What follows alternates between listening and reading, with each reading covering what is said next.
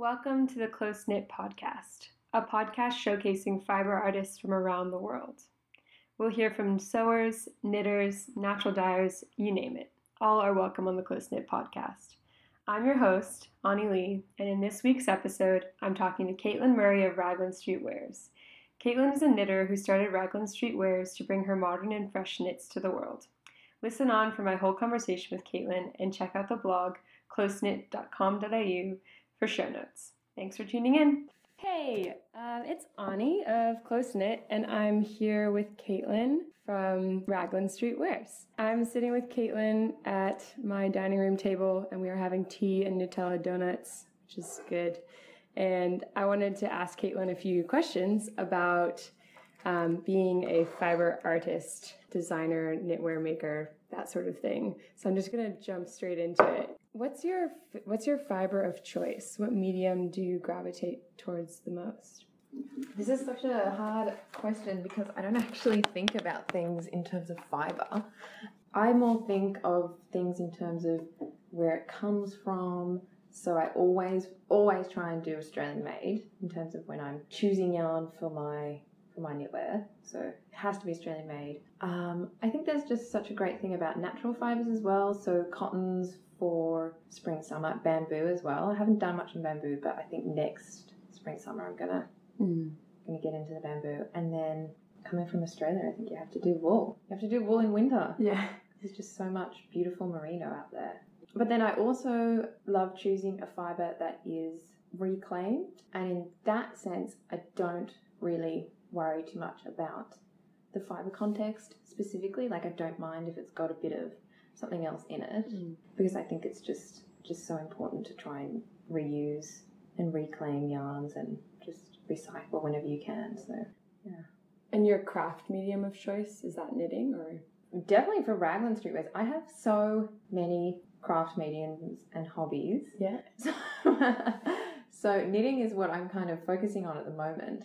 It always has been. Yeah. It always has been. When I was studying fashion, I just gravitated towards it. I think because I got a knitting machine, like a really old knitting machine, and was just experimenting with that. And it was just something that we weren't really taught at university. So I wanted to explore it more just on my own. So yeah, knitting has always been my craft of choice, I suppose. But just generally, I'm pretty experimental with most things. And cro- you crochet as well. I crochet a little bit. Yeah. My sister's really into crocheting, so I do that a little tiny bit. I'm also really into just because knitting is not my hobby anymore. And what do you do when your hobby becomes your business? Yeah. Your hobby has to be something else. So I'm really into um, needlepoint. Ooh. Yeah. Mhm. Mhm. So that's what I like to do, not as a business. That's like my craft hobby. Yeah. Is there anything that's on your needles right now? Or your needle? For your needlepoint? No, because I finished. I finished my last project, Yeah. and it was my birthday last month, and I wanted my mum. That was kind of what I asked my mum to buy me for my birthday, a new tapestry. Yeah. But we just haven't got around to going to the store yet. Hopefully, I'll get. I'll get something soon. But Cool. yeah, I'm just thinking what my next thing will be. Yeah. What did you? What was the one you just finished? Um, I did a tapestry that the English designer William Morris. I think it's William Morris. I always forget what his name is. Basically, he was in the turn of the century in England. He started kind of the craft movement as design, not just Hmm. not just like in your home.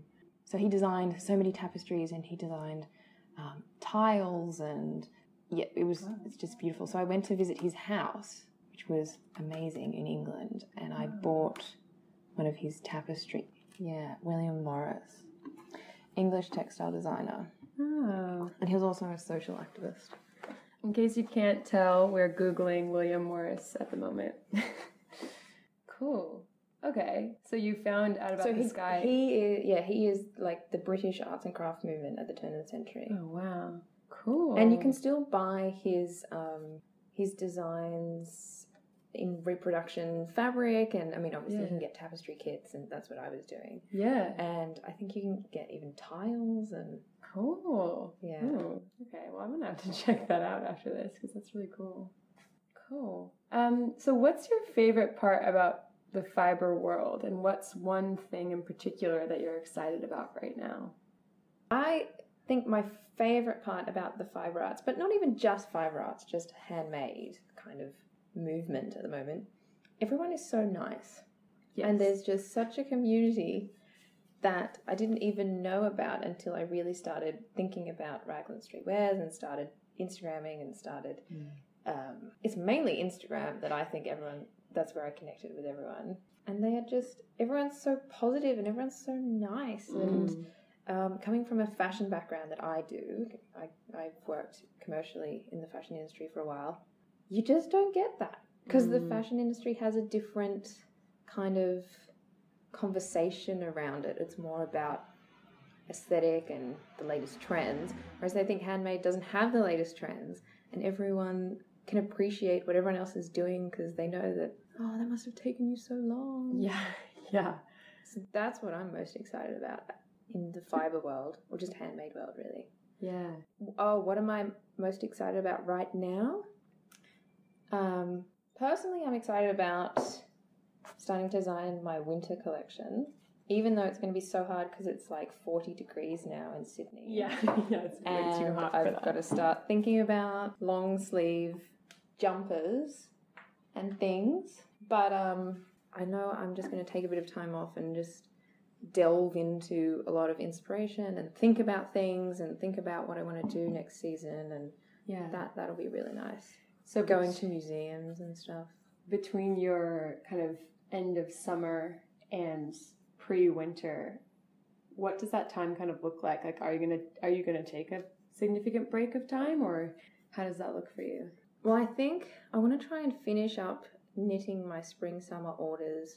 I want to say by the end of next week. Awesome. That's my personal deadline. We'll see how that goes.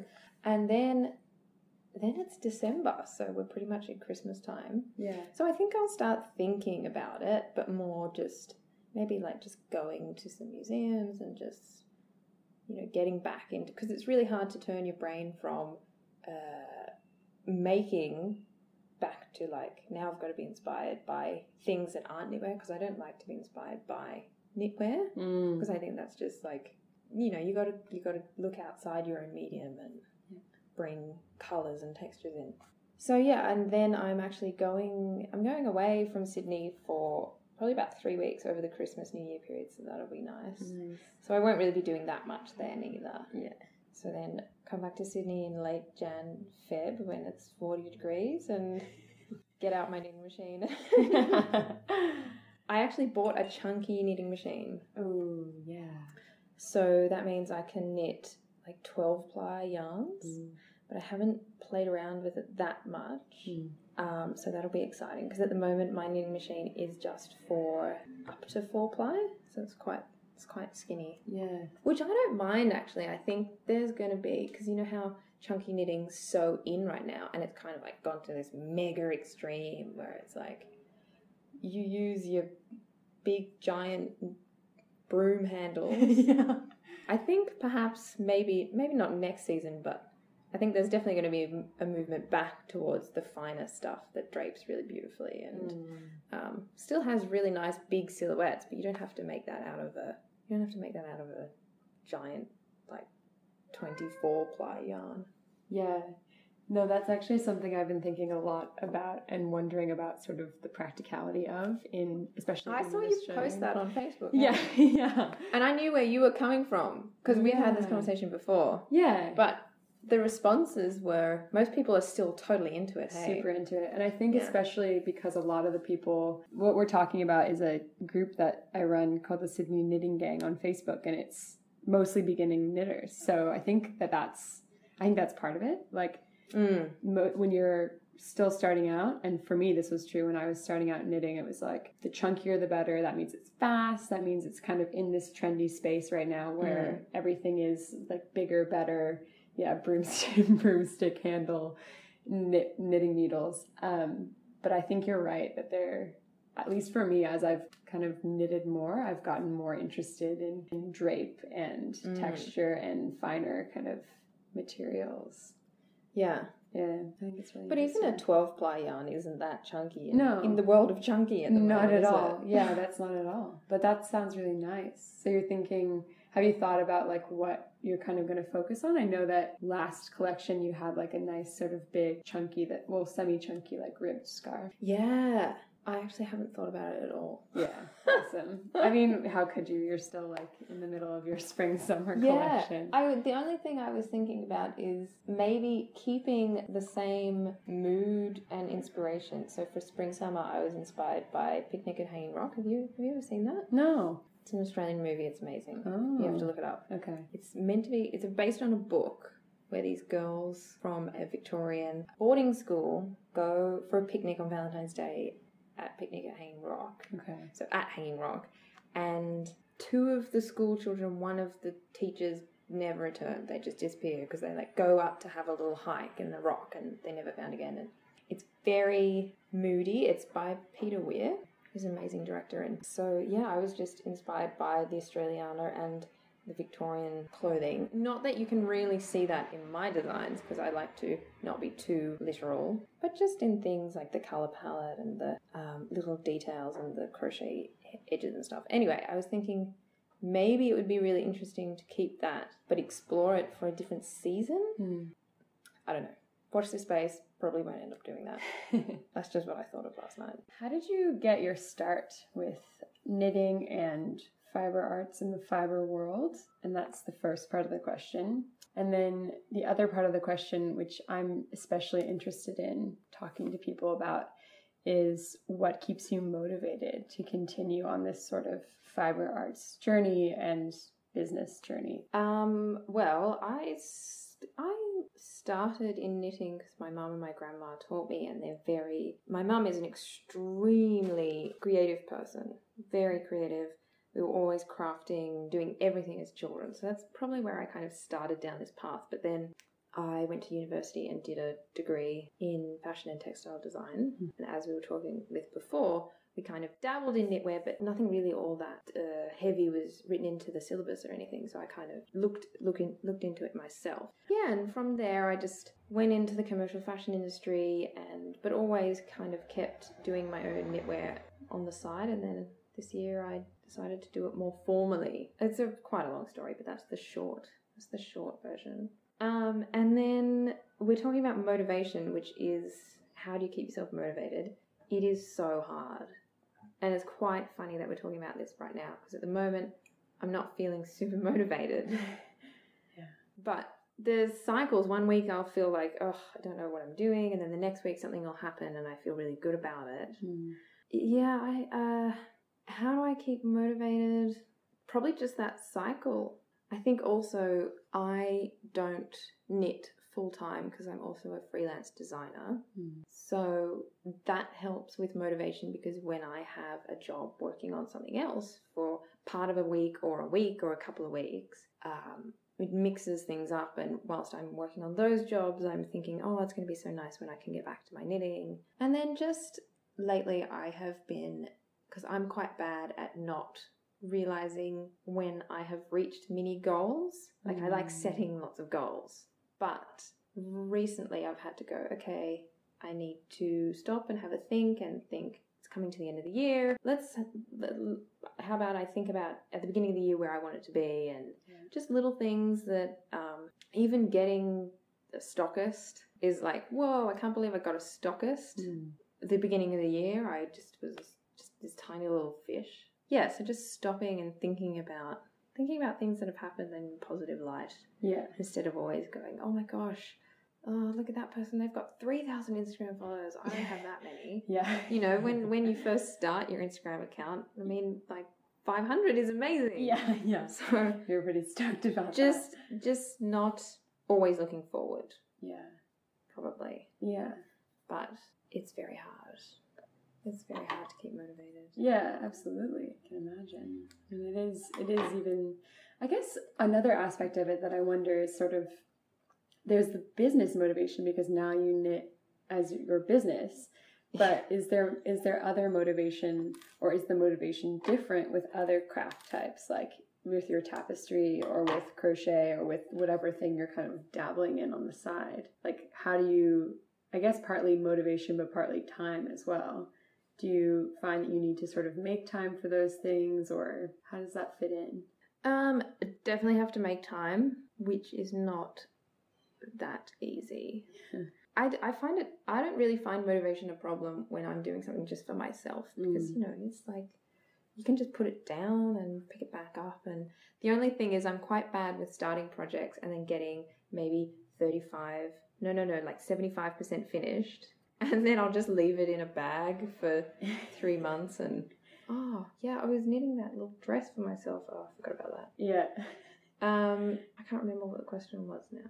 Oh, we are just talking about it like motivating for stuff outside of like business knitting, like knitting. knitting I've for actually yourself never thought or- it about never thought about it in terms of motivation Mm. because you're doing it for yourself, so you don't need Yeah, you don't need that kind of motivation. yeah, that's an interesting point. Yeah, maybe I'm focusing too much on completing to-do lists and things like that sometimes, even when it's just for yourself. You know, it can easily become a chore or something like that. Yes, it can become a chore. I'm actually knitting for myself. Mm. The the kitchen witch's beach tank. Did you? Oh did you get- yeah. yeah. Yeah. So that is something that is particularly hard to keep myself motivated because I'm knitting it for myself, so Yeah. I'm not knitting it for business or anything really. Yeah. That is hard because I do so much knitting for other purposes. Yeah. So I am probably about three quarters of the way through that tank and like I just need to do it. It's in a tote bag sitting next to my bed because when I watch Netflix I'm like, I'll definitely do some recreational knitting, but yeah. no, I need to get onto it. Maybe over the um, December period when I'm away, I can I can take it with me. There you go. Yeah. Yeah, yeah. It's funny how that works. Eh? What's the biggest bit of advice that you have for someone who's just starting out on their kind of fiber journey or their foray into fiber arts or the craft world? Giving advice, I don't even know if I'm at the place to give advice yet. You know, like I know what you mean. I still feel like such a newbie. But I think that that's such a perspective part of it because someone who has no knowledge of knitting, to them, you're an expert. You know what I mean? Yeah. And you are. You're actually an expert in for so many different people. So you, I think you are in a position to give advice, and it's whatever we know, whatever advice kind of that fits with you. I'm just trying to think like some amazing advice when I started. I suppose the Mm. thing is, okay, if you're thinking about starting a business, like I started Raglan Street Wares from the beginning, the idea of starting a business, not not like to make a million dollar empire, just I just wanted to start a fashion label and design. Yeah. Design, but for a purpose. Design for the purpose of getting it out there and getting stockers and that kind of stuff. I suppose the biggest bit of advice, which I did not take myself, was start something while you still even have that full time job. Hmm. And it's so easy to say, and I've heard other people, like people, I have heard this said before, and people said it to me, and I did try it for quite a while, trying to work full time as a fashion designer and knit on the weekends. But I suppose if I look back, I would probably try and do that for longer Hmm. because I pretty much quit my full time job, decided I was going to do freelance and start this business at the same time. And it worked out really well. But if I had had a bit more of a established, even like a blog, Yeah. I didn't even have a blog when I started. Yeah. Even if I just had an established kind of presence Mm. for my knitting or for my designs, it probably would have made me stress less. Hmm. Saying that, I'm pretty stressy, so I probably would have stressed no matter what. Can relate to that. But um, when you're in a really horrible full time job that you hate, it is so hard to motivate yourself on the weekends to be in the frame of mind where you want to be creative and be happy to be Mm. creative. Mm-hmm. I think that that's why I made the, the jump sooner than I should have. But sometimes you just got to do it because you got to get out of toxic environments. Yeah. It's amazing how much a toxic job can affect seven days a week, not just like five days a week. Totally. Yeah. So, if you can, maybe keep that full time job or even like your four day job or a part time job or something. Yeah. Yeah. But um, then again, if, if you feel like you want to take the leap, then just do it. I mean, worst comes to worst, you just kind of, oh, I need to go back and get that part time job. And you can do that. Yeah.